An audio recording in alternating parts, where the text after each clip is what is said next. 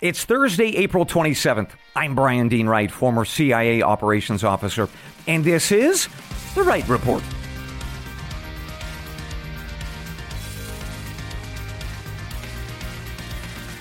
A good day to you, ladies and gentlemen. Welcome to The Wright Report, your daily news podcast. I've got four briefs for you this morning that are shaping America and the world. First up, Joe Biden raised some eyebrows yesterday at the White House, saying something about China that the U.S. military and the intelligence communities would strongly disagree with. I'll tell you what he said. Second, the Supreme Court heard arguments yesterday about a 94 year old grandma who had her house seized because of back taxes. I'll give you the details of the case, and you can decide how you would rule. Third, Tony Fauci is back in the news. He says that masks do not work against COVID, at least not most of them. Okay, I'll tell you what he said. Fourth, we've got more leaked intel coming out of Washington, D.C., and it confirms that Russia's economy is humming along despite those global sanctions. We'll discuss what that means for you. Later, we close out the podcast with a personal reflection of mine this morning. It has been a big week in America's media, given the well, apparent firing of both Don Lemon at CNN and Tucker Carlson at Fox News. I'll share one article with you all about how the Pentagon is actually celebrating one of those men being fired and why I think that is so very wrong. But first, let's get to our top story of the morning. Yesterday, the White House hosted South Korea's president at a rare press conference for Mr. Biden. Amongst other things discussed was the North Korean threat, and they announced a pretty big step, pretty big deal regarding that country. The United States is going to position a nuclear armed submarine off the coast of South Korea in the next couple of weeks. And that, folks, has not been done since the 1980s. Now, I would expect North Korea and its supporters in Beijing are going to be saying some pretty nasty things about that decision. We'll see if they do anything about it in terms of actions. I'll keep you posted. But speaking of China, Mr. Biden spoke of the threat that Beijing poses to America, and he said something that, well, in the eyes of the U.S. military and intelligence communities, they are going to say he was just absolutely wrong.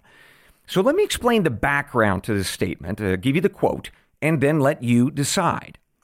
So, Mr. Biden was asked by reporters about growing concerns regarding China's dominance in the computer chip or semiconductor industry. And there, folks, is good reason to be concerned. Right? Congress passed a $280 billion bill last year to encourage new chip factories to be built here in America. In fact, congressional leaders justified the massive tab for the bill because we need to, quote, outcompete China, end quote. Right? Those words were spoken, folks, by Democrat Senate Majority Leader Chuck Schumer. All right, so that's the background that we need to know for this press conference held yesterday when Mr. Biden was asked about this computer chip bill and more generally the threat by China.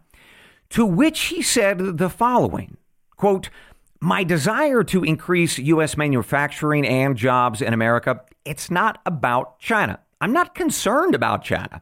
The bill about computer chips wasn't designed to hurt China. End quote. Hmm. All right. Well, his comment left a lot of observers scratching their heads because it doesn't match what congressional leaders said, as I just mentioned, on a bipartisan basis, nor does it match the assessments made by the U.S. military and intelligence communities, because they have said that, yes, we ought to be concerned about China, most especially their control over computer chips. Let me give you a couple of examples. Last fall, the FBI director delivered a speech saying, quote, the government of China and the Chinese Communist Party are a grave threat to the economic well being of the United States. They are the greatest long term threat. End quote.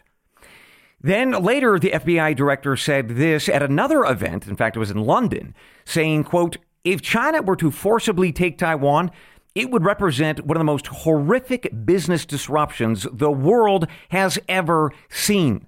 End quote right? He was specifically addressing the fact that most computer chips in the world are manufactured in Taipei. Okay, so what are we to make of this statement by Mr. Biden that he is, well, not concerned about China or he doesn't want to hurt China at all? Well, let me offer you what you all likely think based on two recent polls. The first is from the Pew Research Center from just a couple of weeks ago. It found that 65% of Americans are not confident in Mr. Biden's ability to deal effectively with China. And the reason for that lack of confidence? Well, a separate poll last week by the Trafalgar Group showed that 63% of Americans think that Mr. Biden has been compromised by the Chinese government itself. All right, so if I can summarize, folks, polls show that Mr. Biden's statements yesterday can probably be explained by the general bipartisan belief that he cannot handle China all due to his being an agent or a tool of the Chinese government. And that is quite something, isn't it, ladies and gentlemen? With that, let me now pivot to one final opinion of what, frankly, I think of all of this. And I'm going to bring in my experience as a CIA officer, and most especially working with some of the most incredible men and women who battled the Soviet Union back in the 1980s. So I want us to just reflect on the fact that 63 to 65% of Americans think that the President of the United States is likely compromised by our greatest adversary. But let's just try to take the immediacy of the, of the politics out of the thing. All right, let's imagine that it's 1981 and 65% of people believe that Ronald Reagan is likely compromised by the Soviet Union. Right? What do you think Congress would have done back in the 1980s if that percentage of Americans, based on a bipartisan basis with the facts at hand, believed this about the commander in chief? Right? How do you think that the media at the time would have covered this issue? I mean, Walter Cronkite was still at CBS. What do you all think he would have done? I'm going to let you all decide, but I'll tell you my experience at the CIA and working with all those incredible men and women back who was just battled against the Soviet Union. Well, I think that the America of 30 to 40 years ago would have handled this moment in this White House very differently. We would have had much greater concern about the facts at hand, most especially the Biden extended family members. With that information certainly on the laptop, we would have alarm, ladies and gentlemen. And it's pretty remarkable that we don't. And that's true irrespective of whether or not you're a Democrat or a Republican. We've gone from a country that would likely be outraged to a country that just sort of shrugs. Ah, but that's all right. Enough of my opinion. It is now up to you.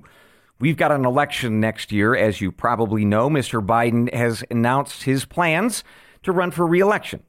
So let's see if voters like you think that this issue of well, likely compromised by our greatest enemy is uh, important, or it's just another day in this new America. With that, let's stay in Washington, D.C., ladies and gentlemen, for our second brief of the morning. And we're going to go from the White House to the Supreme Court, where yesterday the justices heard a case about a grandma, some back taxes, and ultimately, it's about how much of what you own is really yours. So I'm going to give you the details of this case as captured by court observers, Reuters News Service, and Fox News. And I want you to imagine that you're a judge and you get to decide what you would do with this elderly woman and this case. All right, here we go. Around 20 years ago, a woman named Geraldine Tyler bought a modest condo in Hennepin County, Minnesota. That's the Minneapolis area. But as the years went by, the neighborhood became increasingly violent, so her family moved her to a new apartment and then eventually to an assisted living facility. That was back in 2010, and she was about 84 at the time.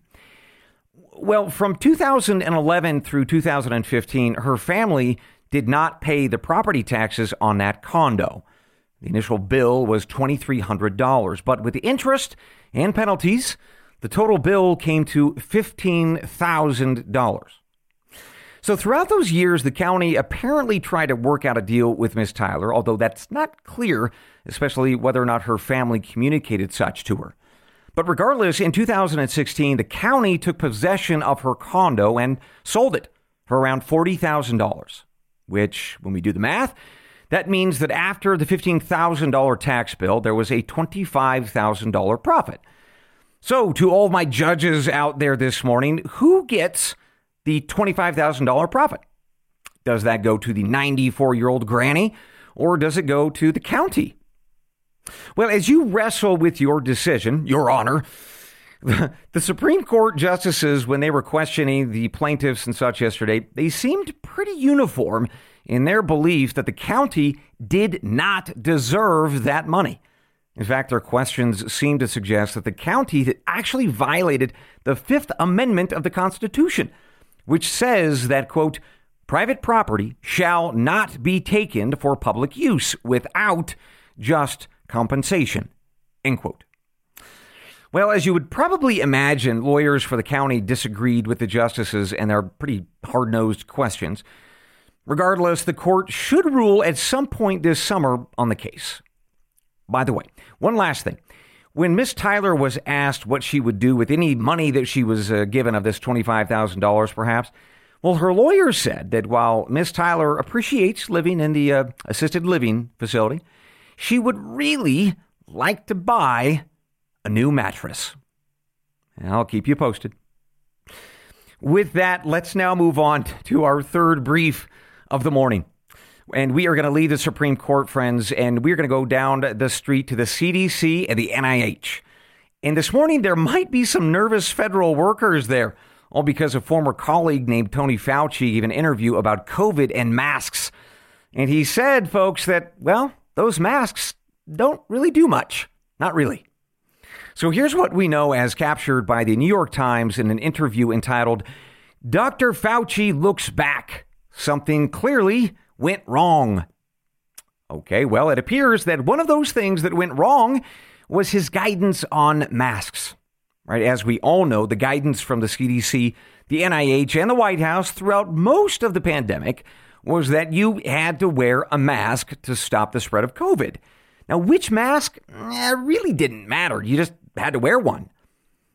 But when asked about the efficacy of masks in this New York Times interview, uh, Dr. Fauci said, quote, from a broad public health standpoint, at the population level, masks work mm, at the margins, maybe 10%, end quote. So he was talking about the cloth masks or those blue surgical masks that doctors and scientists and public health officials told us all to wear, right? Those things, they now say, or should I say, Fauci is now saying that, well, they only work at the margins, maybe 10% of the time. Now, Fauci did add that N95 masks were much more effective, quote, for an individual who religiously wears a well fitted N95, the efficacy is not at the margins. Eh, they really do work, end quote. Well, that has long been true. In fact, that's never been in doubt. But the key to what he just said about these N95s is well fitted, right? Nurses and doctors, for instance, have to specifically be fitted for them. And if you are, let's say, a man with a beard or whiskers, no, those N95 masks ain't going to work for you.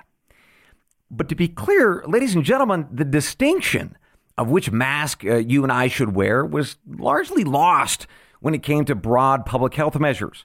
Right? The message was just mask up to stop the spread. All right, so those are the facts and the very interesting quote from Mr. Fauci this morning. Let me offer this final piece of opinion and analysis before we take our first break. And I want to remind you of something. Back in June of 2021, Fauci was being interviewed on MSNBC, and he said this quote, attacks on me, quite frankly, are attacks on science. Because all the things that I have spoken about consistently from the very beginning have been fundamentally based on science. End quote. Now, he repeated that sentiment again in November of 2021, saying that, quote, I represent science, end quote. And yet, with this latest admission, he is acknowledging that he and the science on masks were just often guesses, or at worst, lies. And look, and what's curious about this 10% number, there is only one study from the University of Waterloo in Iowa that said years ago that surgical and cloth masks can stop maybe 10% of exhaled aerosols. But other studies have actually challenged that finding. The point, folks, is that there is no such thing as the science on this issue, most especially. And yet, it's another example, and in fact, another number that Fauci is frankly just sort of cherry picked in the moment. And folks, when he was in power, that cherry picking uh, at the moment, that became policy, right? His personal fancy became law. So that, folks, is not science. And we now know that it is not good public policy either. The lesson, ladies and gentlemen, is this we must always challenge not only the science, but the scientist as well. With that, let's take our first break of the morning. Now, most of you likely won't hear any ads over the next couple of minutes, so enjoy the ad free experience for now, and we'll be right back. Welcome back to the Wright Report. Let's continue our briefs this morning. We're going to pivot towards global affairs, and this one has to do with, well, how well the war in Ukraine is actually going. Now, specifically, I want us to ask this question. As you and other American taxpayers are spending $113 billion for the war effort, how is the other side doing, fiscally speaking? How are the Russians doing financially as they try to fund their war effort? Now, the answer is supposed to be Russia has collapsed, right? They're bankrupt. Because remember, when the White House first slapped these uh, sanctions on the Russian government and their economy back in February 2022, Mr. Biden described those economic sanctions as, quote, the most significant package of economic sanctions in history. They're a powerful blow to Putin's war machine. Right? Those sanctions have caused the Russian economy to quite frankly crater. End quote. Okay, that's pretty stern, pretty dramatic. Let's ask is that true? Hmm. The answer is no, not according to a top secret assessment by the U.S. Pentagon. And that was leaked by a U.S. National Guardsman. And as we all know at this point, they were posted to social media accounts over the past six months. So here's what this secret assessment said, dated early March and as reported by the Washington Post. In short, folks, Moscow can fund its war in Ukraine for at least another year. Again, despite those powerful sanctions. All right, the top secret document explained this very surprising development by saying, quote, Moscow is relying on increased corporate taxes, its sovereign wealth fund, uh, increased imports, and here we are, business adaptability to help mitigate economic pressures, end quote.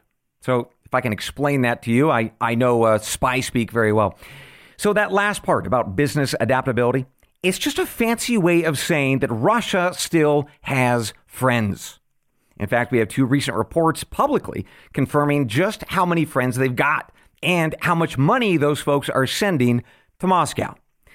The Wall Street Journal reported yesterday that booming demand in India and China for Russia's oil has meant that Moscow is on track to export 101 million barrels of its crude to those countries just this month.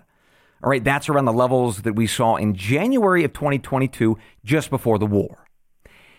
But, folks, it's not just crude oil sales that's giving Moscow a, a, pretty financial bill cushion. All right. Exports of fuels like diesel and gas, those are humming along too. Bloomberg News reports that exports of those fuels are well above seasonal norms. In fact, if the rate keeps up this month, Moscow will sell more diesel and gas than at any point since at least 2016. By the way, major buyers, in other words, those friends, they include the countries of Turkey, Morocco, Tunisia, Libya, China, Saudi Arabia, and Brazil. We should also add Europe to that list of buyers, too. The uh, newspaper Business Insider reports that China and India are buying lots of Russian fuel, but only to turn around and immediately resell it to European buyers. Nice little middleman markup. One final thing Look, to be fair, none of what I just said suggests that Russia isn't being harmed by the sanctions. That's not true either. In fact, about three weeks ago, Moscow admitted that they've got a $29 billion deficit just for the first three months of this year. Right? They had expected a deficit of 36 billion for the entire year. So, yeah, they are definitely bleeding out with, well, war expenses. But I must say, as the Wall Street Journal put it so brilliantly, at every stage of the war, Moscow has succeeded in finding new buyers, traders, shippers, insurers, and financiers for their energy economy. And that, folks, is not what the White House promised us when they said, quote, our sanctions have caused the Russian economy to, quite frankly, crater. Right?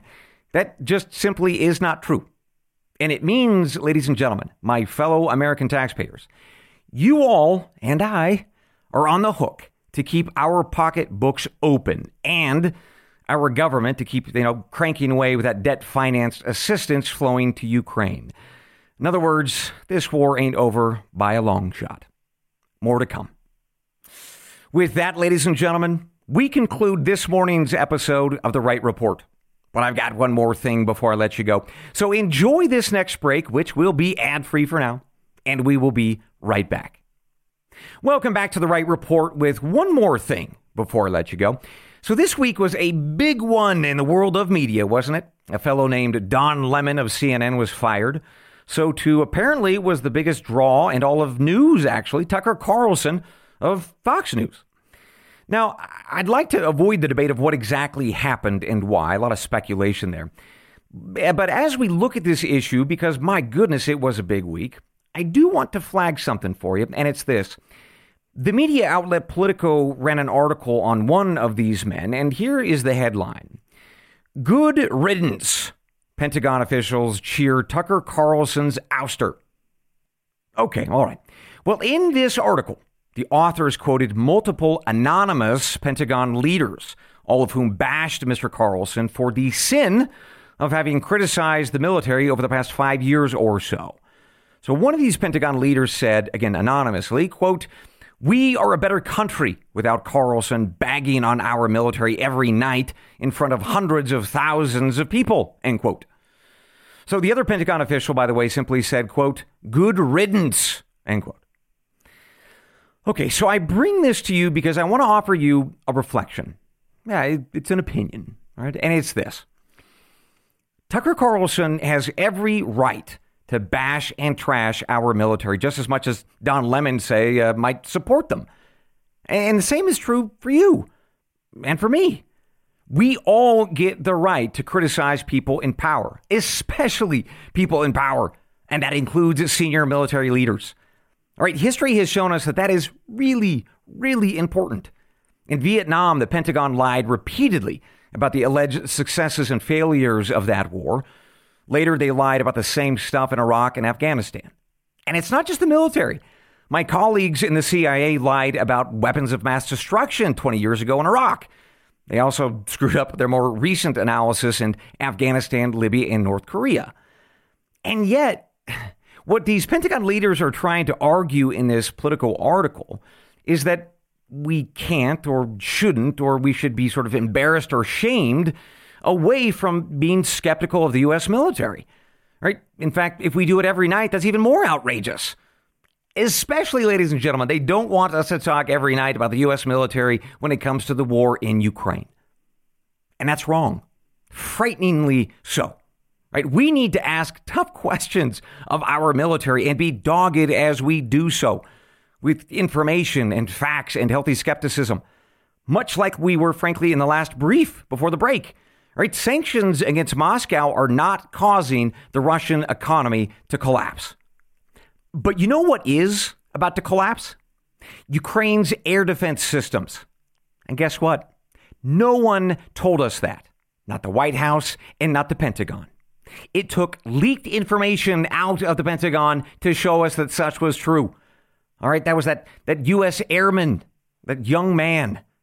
And as a reminder, ladies and gentlemen, in case you're forgetting this particular issue, Ukraine is set to run out of their most important air defense missiles probably over the next three weeks.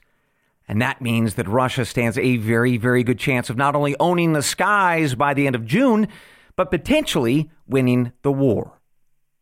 And so, that, ladies and gentlemen, is why I will keep bringing you the good, the bad, and the ugly of all sorts of events from America and around the world. And look, if the Pentagon doesn't have thick enough skin to be criticized for stuff, well, tough. We're going to do it anyway. Because history tells us, my friends, that we must. And with that, ladies and gentlemen, we conclude your morning brief. As always, I will see you tomorrow, God willing. Until then, I leave you with the creed of every good spy and every wise American They're the words from the Gospel of John, chapter 8, verse 32. And you shall know the truth, and the truth shall make you free. Good day.